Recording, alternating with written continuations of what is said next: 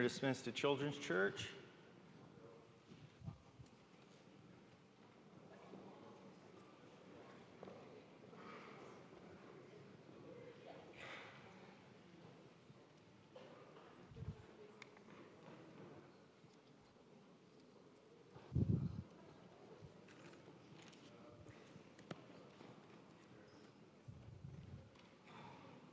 Dear Lord, we thank you for all of these kids, Lord God, and youth, and those that are working with them downstairs. We just ask that you would bless them, Lord, cover them.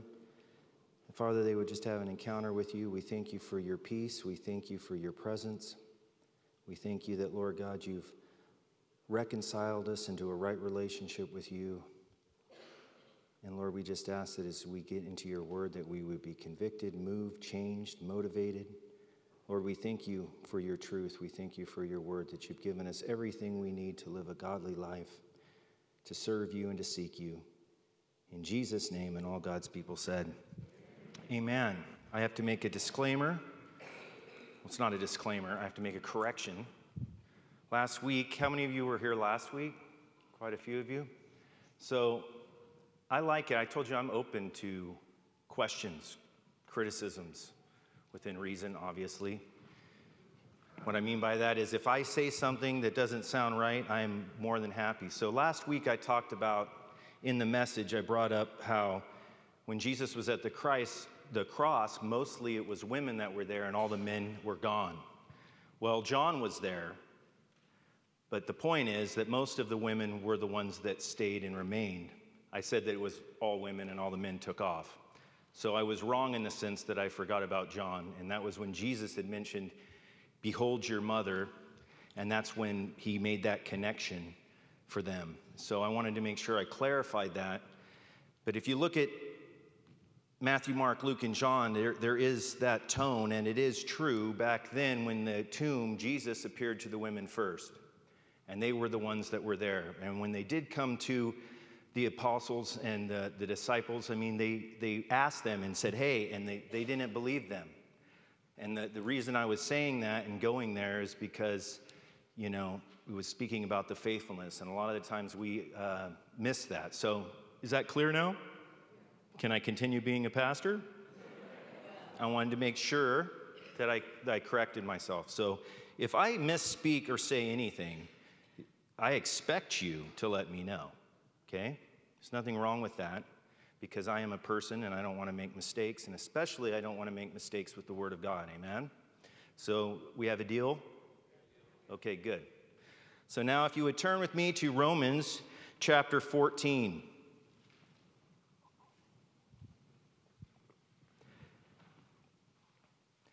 Romans chapter 14. As you know, we've gone through 13 and you've looked at that. We took some key, key parts from that, right? and that is that we are, you know, in, in regards to submitting to one another.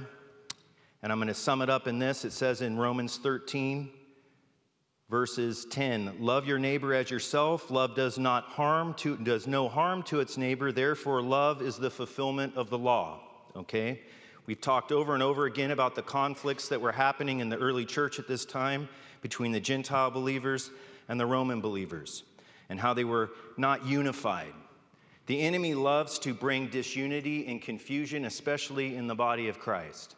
Amen? And we see that even in the world today. The struggles that they had are the same struggles that churches have today. Have you ever wondered why we have so many denominations? Can you, any of you guess how many denominations that we have that are Protestant or Christian believing denominations? I can't, there's that many. Does that change the validity of the Word of God? No. But a lot of the times, what happens is someone has an idea, and it could be as simple or something as crazy as the color of the church. How, what do we want to paint the walls? And people would actually fight so much over it that they would split the church in half and go to another church, or build another church, or go do something else because they wanted it their way. Do you think that happens today? A lot. It does. It still does. Most church splits are because people couldn't get along, and it wasn't even in regards to the fundamentals of Christianity. It was something that was just an opinion or someone that had a conviction about something, but it had nothing to do with the essentials of the faith. What are the essentials of the faith?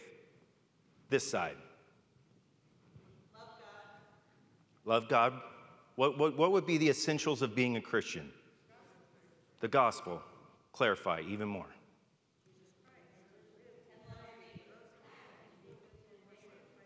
We're saved by faith. Jesus died on the cross and he rose again. Can we have the gospel without that? No. Okay, so we've established that. So you have to believe what? In your heart and confess with your mouth that Jesus Christ is Lord, right?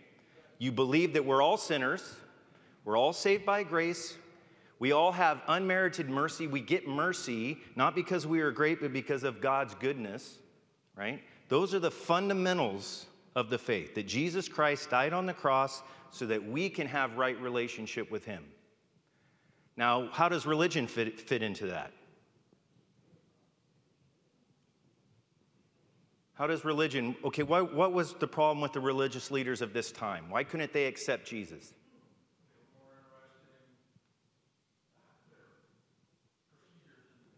They were more interested in their, their rituals, if you will. They didn't like the way he came. Why?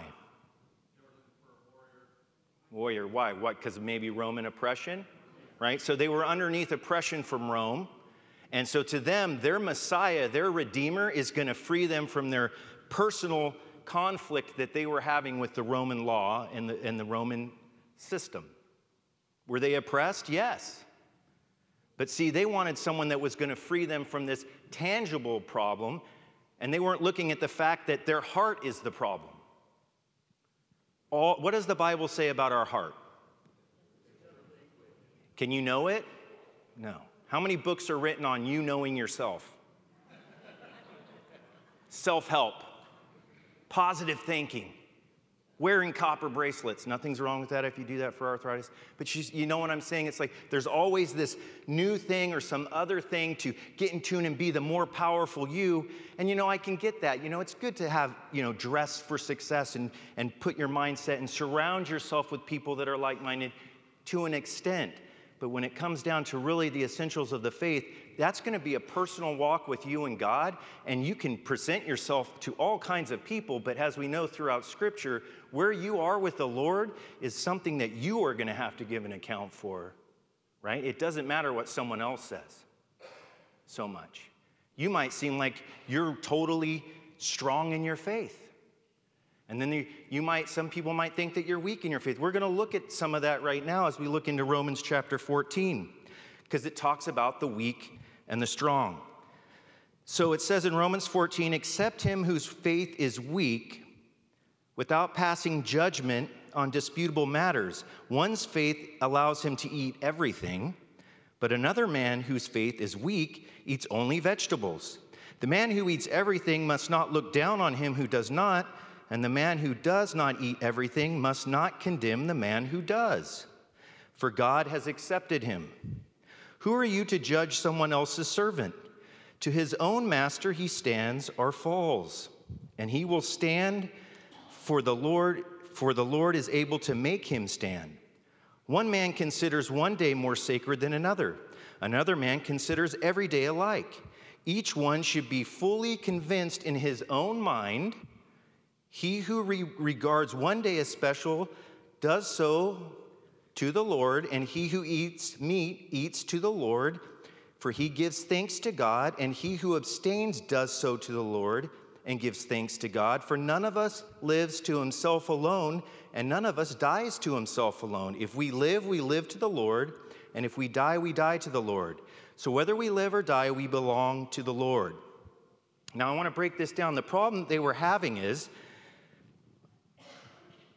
the, there, was, there was meat that was sacrificed to idols in the pagan system. They would sacrifice uh, animals and, and say, hey, we sacrifice this to these deities. And when, when, they, when they would do that, there would be the meat left over because obviously the deities can't eat the meat, right? And so there were people saying, hey, what are you doing eating this? This was sacrificed to idols. You're supposed to be a Christian. Christians don't eat things sacrificed to idols right? And that was one aspect. Another aspect was hey, if you're eating meat and I'm a vegan, meat is murder.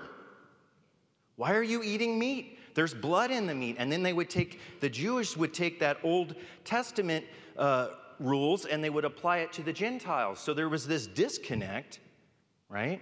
Some liked to hunt and eat the meat, and some only ate vegetables. So they were judging one another based on what they chose to do, as saying, hey, you're not as spiritual as we are because you are doing this. And that brought disunity. Does that happen in the church today? Examples would be I was uh, praying for a friend when I first came to the Lord. It was actually a couple years after I'd given my life full to the Lord, wanting to go into the ministry, long time ago. And I had been praying for a friend, and I, I had a list of people that I would pray for, and I finally got to where my friend would invited me over, and I shared the Word of God with him, and I gave him a Bible. It was an NIV, and that's what we usually read from. Now, we'll talk, and we're going to do a whole study on the different interpretations of the Bible, or different translations, I mean, and you'll see that's a different story. I don't want to go down that right now. But at this time, a guy came over that had met him, and he was a pastor from another church. He's not here anymore, and the church isn't even here. But he said, Hey, you know, you gave him in front of him after I had spent time praying, and he gave his life to the Lord, and I gave him the Bible, and he says, You know, you gave him the nearly inspired version. The only inspired word of God is King James only. Now, I believe the King James only, which, just a quick breakdown for you, is more word for word, as close as it can be in its original text. But remember, Hebrew and Greek and Aramaic was not written in English. There are some words that we can get as close as we can, and then we would have those notes in the bottom of your Bible that would explain that. So, what he had done is come in there and threw doubt on everything. He didn't even know my friend, and it really caused my friend to stumble because he was like, wait, wait a second. And that's the big people say, well, the Word of God has been altered over the years and it's not to the original text. And if you were a Muslim, you would say, well, that, we can't accept the Bible because the Bible is tainted.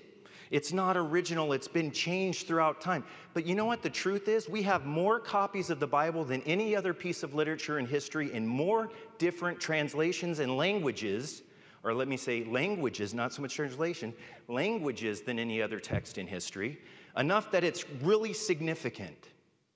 And from that, the story of Jesus Christ dying on the cross, raising from the dead for our sins, is not changed in any of them. None of them. None. But he had the idea that, hey, you're giving him not the word. And I just thought, I was so upset because he cared more about something. And I get it. I can look at translations. NIV is a thought for thought Bible. The message is a thought for thought Bible. Let me break that down in a way. They take the text, you get a bunch of scholars that sit down and they try to convey the message as it would be in more modern language so people can understand. I used to read and preach from King James Version all the time. If I did that here all the time, a lot of you would be like this. And that's not an insult. It's hard for me when you step away from it. But the word, I think it's like a tool. I like to look at the original language as close as I can and when I study for the messages, I pull from all of those things, but the message does not change. Okay? So when we're talking about unity, what is real unity then? We are unified as Christians on the fact that Jesus Christ died on the cross for us, and it wasn't because we were perfect, it's because He first loved us so that we could be in a right relationship with Him. That's first and foremost the most important thing. And when you realize that God died for you and loves you, and to restore a relationship with you because He loves you, and if you were the only person in this room, He would still do it for you. When you look at it that sense and you accept this love that you do not deserve, it's easier for you to forgive and love others. That is the life changing message of the gospel that we are children of God when you give your life to Christ. The other things that come in line, the disagreements in all the different churches, if you really look at it, even in all the denominations, there isn't really a whole lot of difference. All of the, the arguments or the, the, the um, disagreements, if you will, are pretty much the same throughout history, right? They're pretty much the same. And so it comes down to um, the, the way we have to kind of look at it is let me put my glasses on.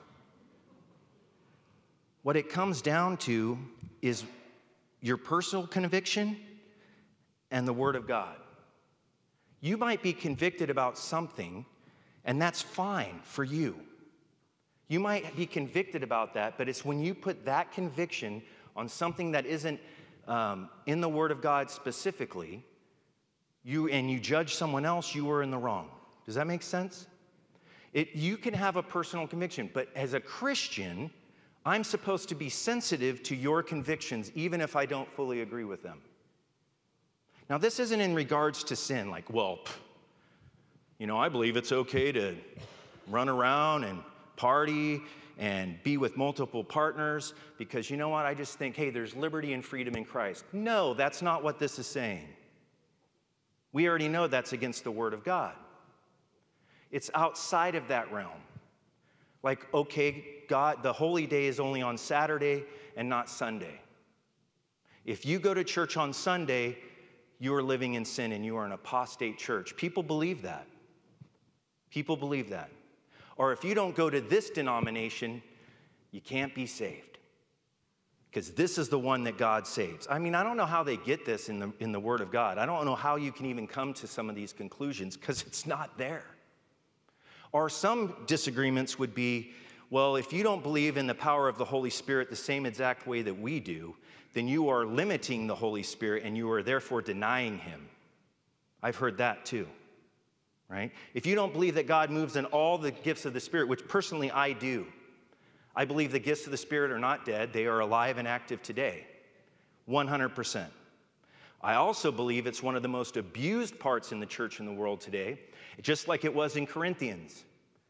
It was abused back then because when we have people all together, there's going to be some disagreements.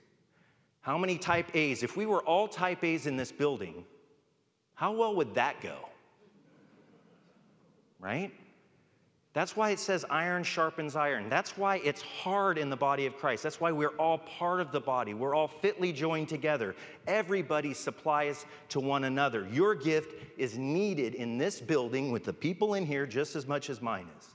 Whether or not you're walking in it, that's between you and God. But if you want to have fruit and enjoy the things in your life, it's going to come from you submitting to God and asking Him and letting those gifts come out and benefit the body of Christ. Not just in this building, but anyone that's a professing Christian, right? There is something that happens when we are unified in Christ. There's something you can see when someone else believes what you do, even sometimes before they speak. You can sense by the Spirit a connection. Have you ever had that? A peace, right?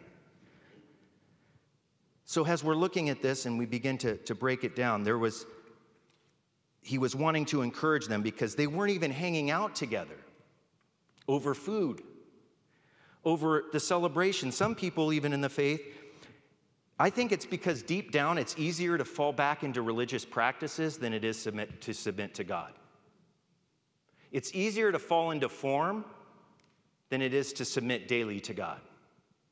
Then I can just kind of compartmentalize my faith and I do this and I do that, and these could be great things. But if you're not submitting as a person to God in your own personal life, then none of that matters, right?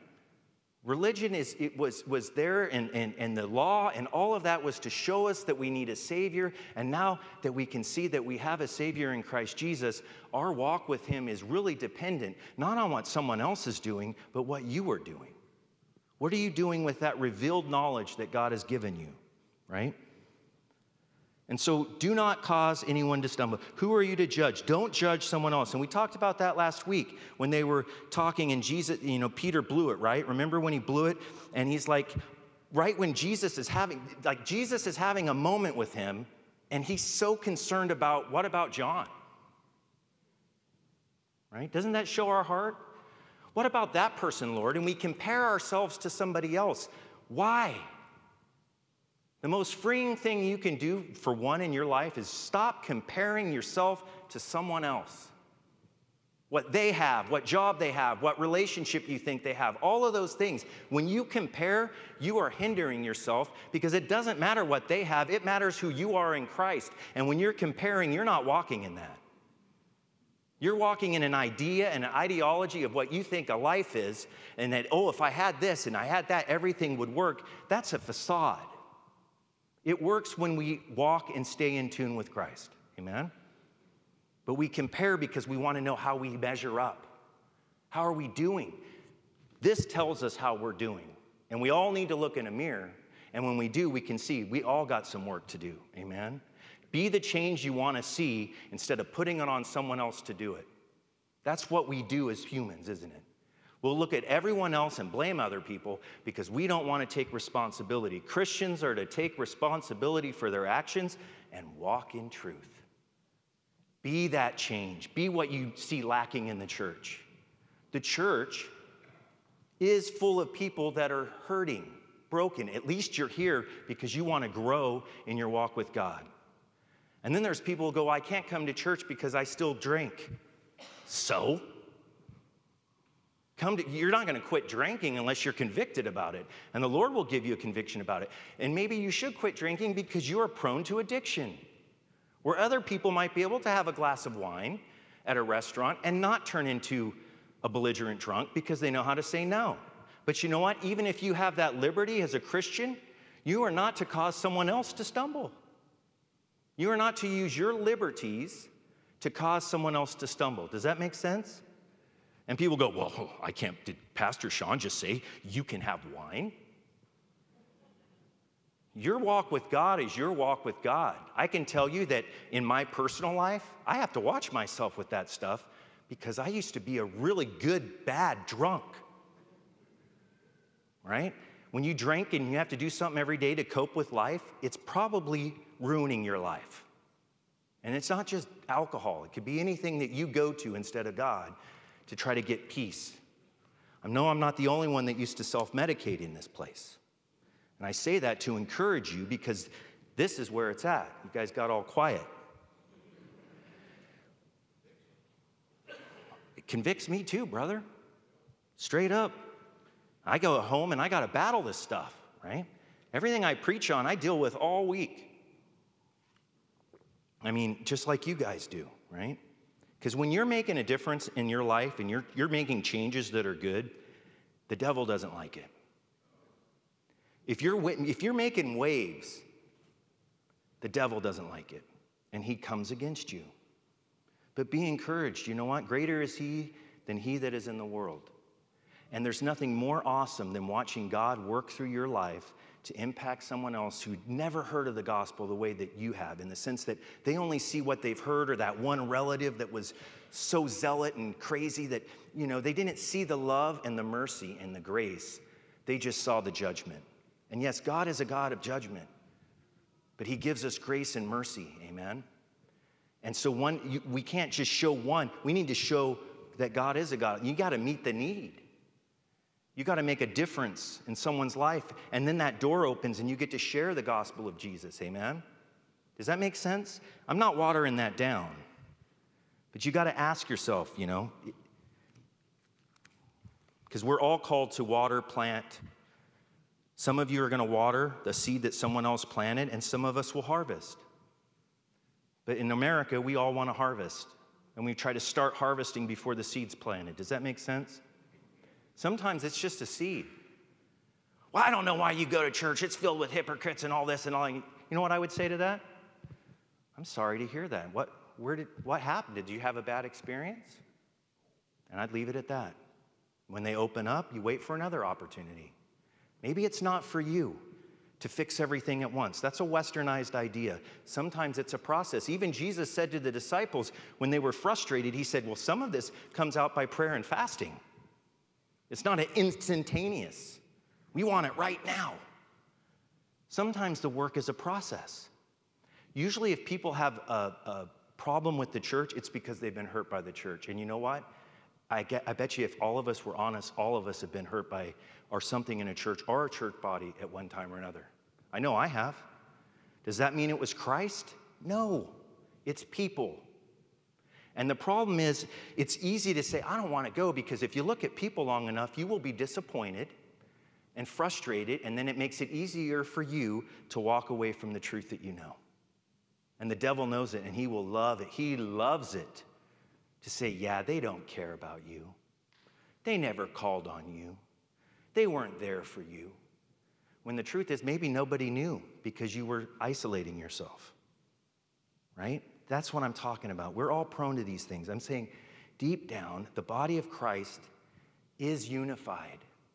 But on the outside of the world, it's not a unity in the world where we're all going to sing kumbaya. We might have differences, but if people believe in the core principles of the faith of Jesus Christ, that's enough for us to be unified. Amen? And if it's something of, that's not really a, a, a, um, argumentative factor over the fundamentals, if it's, you know, you can't, if someone says, well, Jesus didn't come back in the flesh, well, that's a problem. If someone said Jesus is just an idea, just a great way to take what he had, it's metaphorical stories, they're not literal, that's a problem. Because I do believe Jesus literally raised from the dead, right? So there's, a, there's those things, but you got to ask yourself, those are important that we understand. Now, down in verse uh, 17 or verse 9, for this very reason, Christ died and returned to life so that he might be the Lord of both the dead and the living. You, when you then, why do you judge your brother, or why do you look down on your brother? For we will all stand before God's judgment seat. It is written, As surely as I live, says the Lord, and that translation for Lord is Adonai, okay, which speaks of the highest respect, honor, and reverence okay, of both the living and the dead, then you, why do you judge your brother, or why do you look down on your brother? For we will all stand before God's judgment seat, as it is written. As surely as I live, says the Lord, every knee will bow before me, and every tongue will confess to God. So then each of us will give an account of himself to God. Therefore, let us stop passing judgment on one another. Instead, make up your mind not to put any stumbling block or obstacle in your brother's way. As one who is in the Lord Jesus, I am fully convinced that no food is unclean in itself. But if anyone regards something as unclean, then for him it is unclean. If your brother is distressed because of what you eat, you are no longer acting in love. Do not, by your eating, destroy your brother for whom Christ has died. It seems pretty simple, right? So that goes in the same sense for if you have liberty in certain things that are not in regards to, it's not about walking in sin. But in this particular case, there are people that would be really upset. It used to be that some denominations even believe that if you have a drum set like this one, you might as well be worshiping the devil because percussion and drums is of the devil not found in here. Some people say that if you get excited and you worship the Lord and you dance a little, well, you shouldn't be a distraction. But if you dance a little, you know, while you're worshiping the Lord, that that's a sin. Not in here. What did David do? He danced. What did his wife do? She criticized. You see what I mean? We don't want to be those that criticize other people if they have a freedom or a different. Now, you know what's funny? When you think about weak and strong, you would think the most disciplined, rigid person is the strong one. But in this context, they're the weak ones. Because they still think that that's what it takes to be right with God. Not a broken spirit and a contrite heart that the Lord will not deny. No, they think that their form gets them there. They think by observing certain feasts and celebrations get them there. They believe that not eating meat gets them there. They're forgetting that it's Jesus who gets them there. Big difference. Like I said, it's easier to fall into form when we don't want to submit humbly before the Lord. One has fruit, one does not. Fruit, what does it say? You will know them by their fruit. If someone loves the Lord and is a professing Christian, you will see fruit in their life. You will see patience in their life. You will, they might not be perfect. No one's saying they're going to be perfect, but you will see that there is something distinctly different about them than those that are in the world. Amen? That's to be me and you. We are to be different. When a problem comes from the world, we are to address it differently. As if someone is truly speaking to God, when you have a problem in the world, you can call on the Most High God who will intervene. Do you know Jesus is praying for you? He prayed for his disciples, and he's praying for you and me. He's given us the Holy Spirit. And what does it say the Holy Spirit will do in the Word of God? What will, what's one of the things He'll do? He's a comforter, right? He's a counselor. How many of you need counseling? Guess what? God gave us a counselor. He give you understanding. It says He will guide you and lead you into all truth.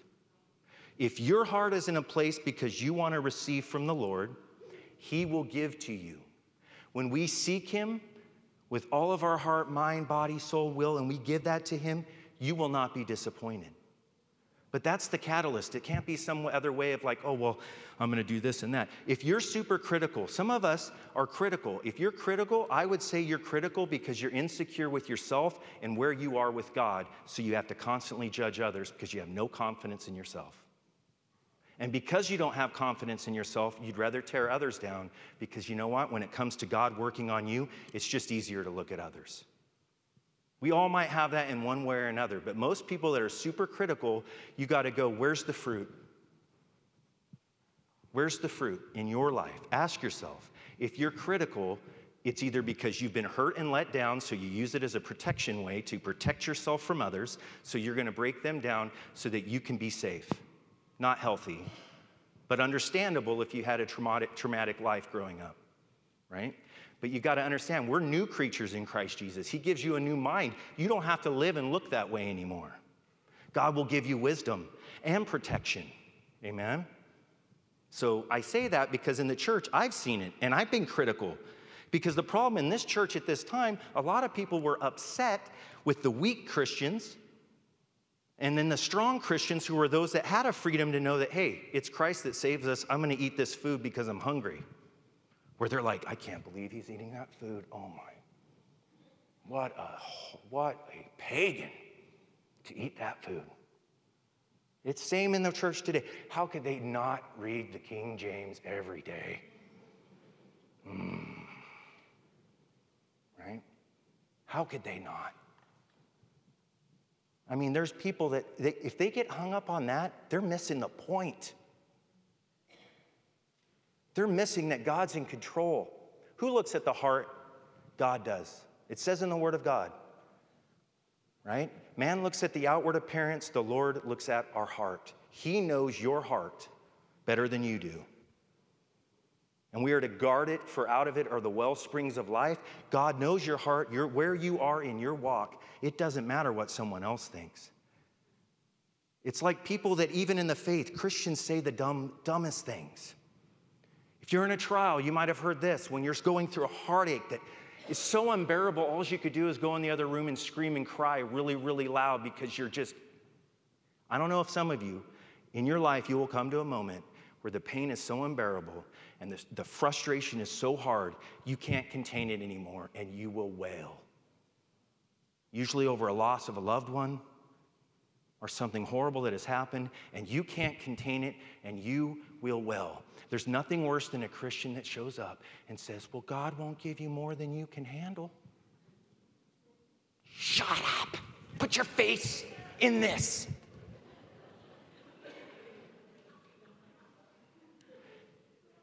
But even as Christians, we're to give grace to those weaker brothers and sisters that just want to help, but they don't know how, so they say the darndest things. Look at it that way. Usually, when we want to help, we feel like we got to fill the room with something. And sometimes you just being there, giving water to the cats and dogs and mowing a lawn or helping someone. Some people go, What do I do when someone's in suffering and grief? You can't fix it for one, but you can be the hands and feet of Jesus that meets a need. And if God gives you something on your heart to say, for all means, say it. But don't just speak because you feel like you need to. That's more for you than them. Amen?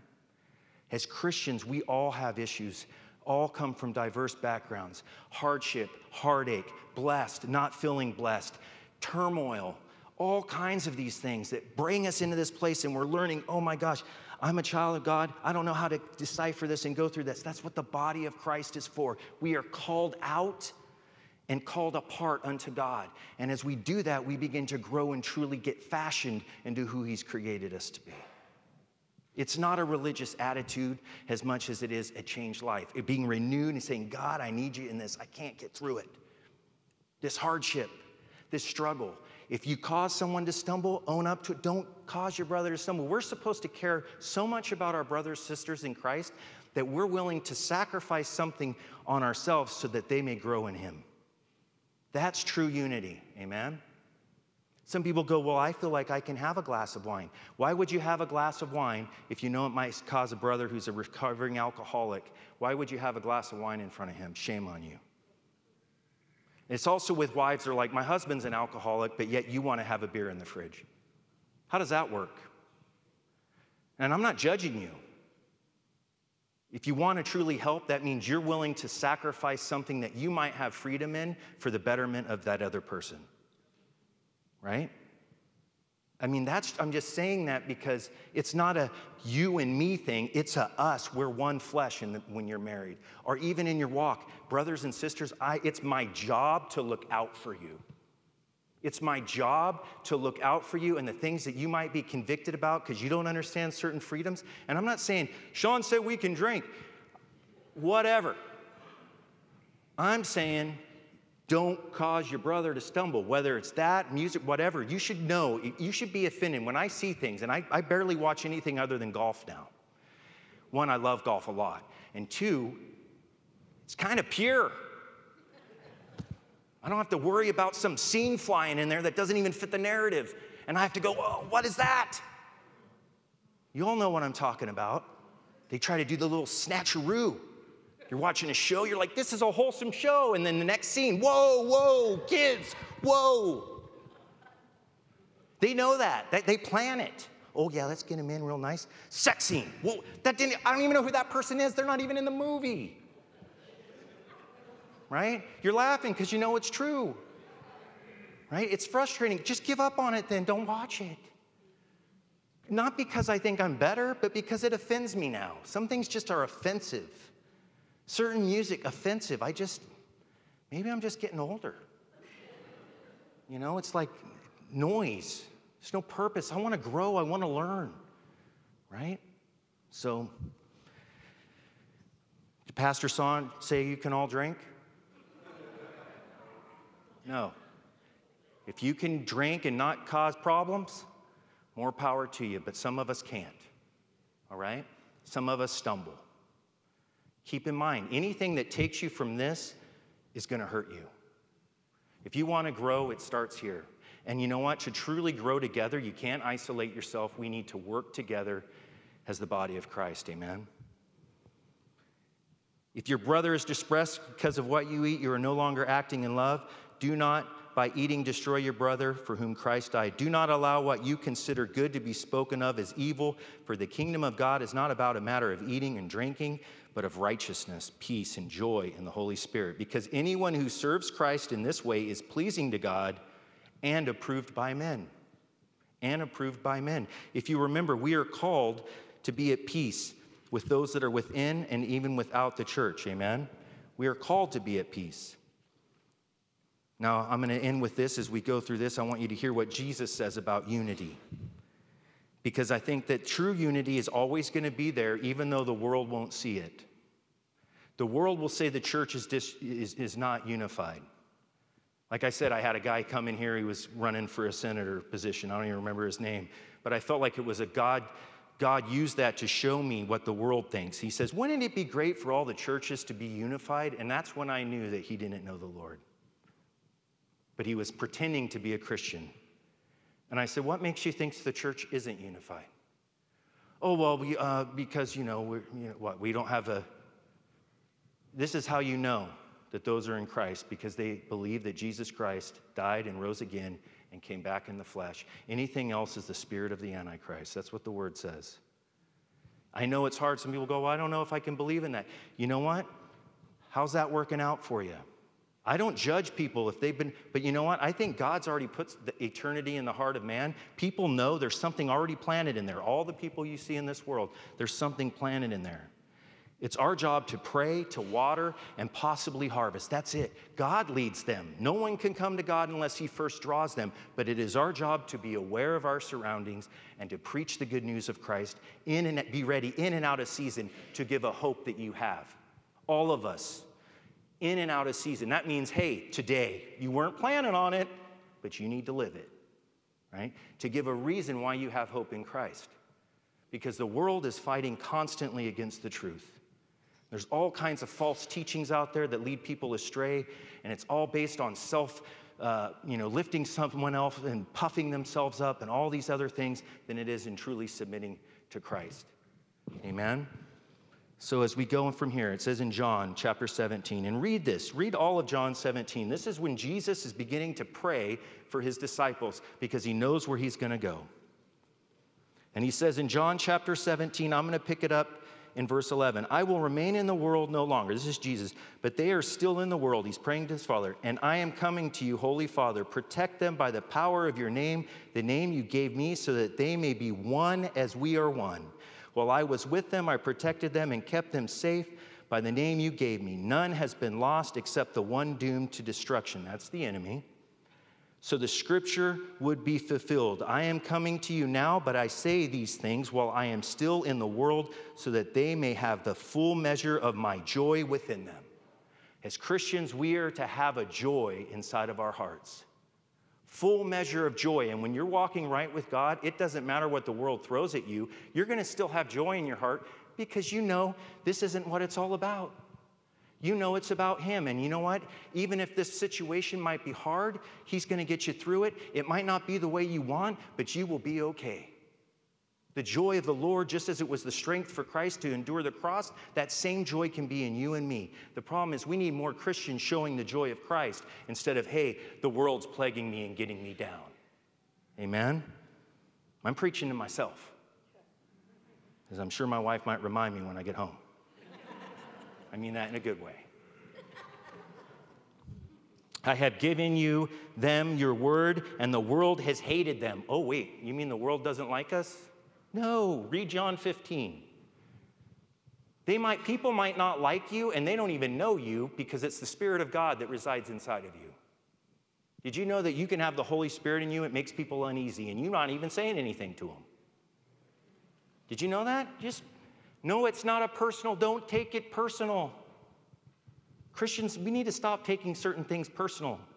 It's not about you, it's about their battle. They're just trying to make it about you.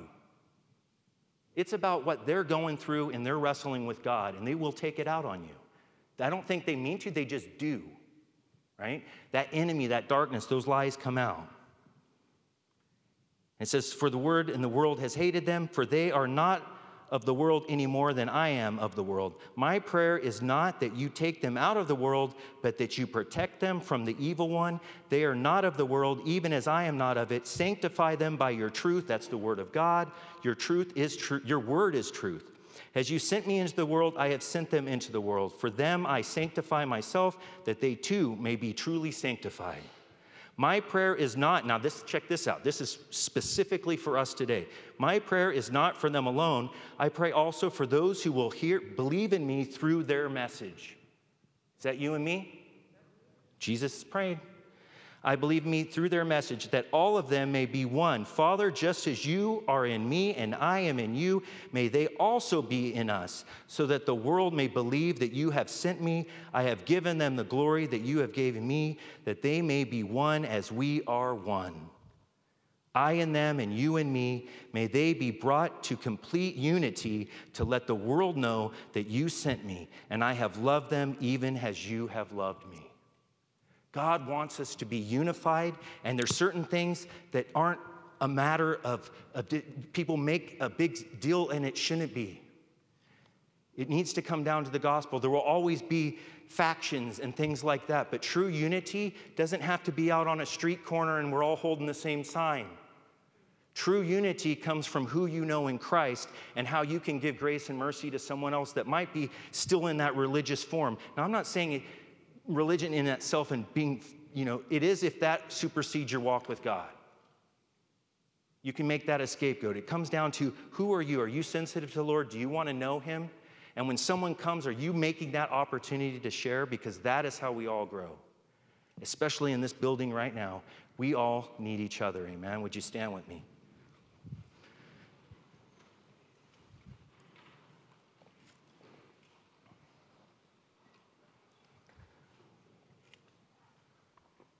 Greater is he that is in you than he that is in the world. Amen. And as Jesus said, he has come to give us life and to the full. That's what he said. He says, I am the way, the truth, and the life. He has come to give us, so we need to live and walk in that joy and share it with those that do not know him. Dear Heavenly Father, I thank you for your word. I thank you that, God, you give us what we need, no matter what trial or struggle we're in. If we truly come before you, Lord, you can bring us that dividing line, that plumb line, which is your word, and we can slowly begin to rebuild our lives around that. Where you're the cornerstone of our life, our relationships, that, Lord God, you begin to restore us. Just as the psalmist said, Lord, that we would be restored. You restore our souls. You bring us back into that place of intimacy with you. So, Lord, help us see if we cause a brother or sister to stumble.